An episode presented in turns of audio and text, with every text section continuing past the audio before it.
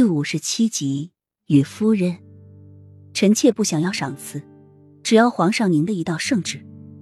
雨涵想了想，开口说：“这句话再次引起台下众人的一阵议论。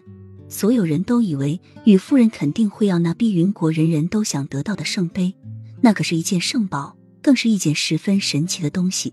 所有的王妃都是奔着这圣杯来的。”不然会有那个王爷会让自己的王妃来参加这个评比呢？谁都不会希望自己的王妃和自己平起平坐。但是没有想到，与夫人竟会要一道圣旨。难道她参加这个王妃评选只是为了夺魁吗？嗯，圣旨，与夫人要什么圣旨？皇上也以为雨涵会张口要圣杯，已经准备差人去国库中来了。但是没有想到雨涵会要一道圣旨，脸上不禁露出一个讶异的表情。只要皇上在圣旨上印下金印，至于圣旨上的内容，臣妾等想到的时候再写上去。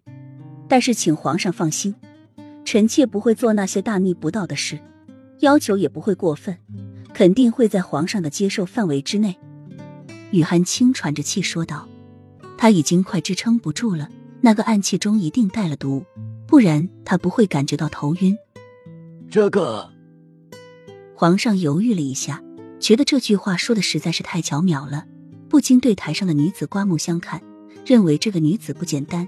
他明着不要圣杯，但是在圣旨上写上圣杯，他还是要照样给他，而且在圣旨上盖上金印，就等于给了他一个莫大的选择，也给了他一件等同于圣杯的法宝，相当于免死金牌。犯了什么罪？只要在圣旨上写上“无罪”两字，他也奈何不了他。圣旨就是命令，收不回去。这个女子真的太聪慧了。这个女子就是抓住了他刚才说的话，就算他不想答应都难。君无戏言，他只能答应。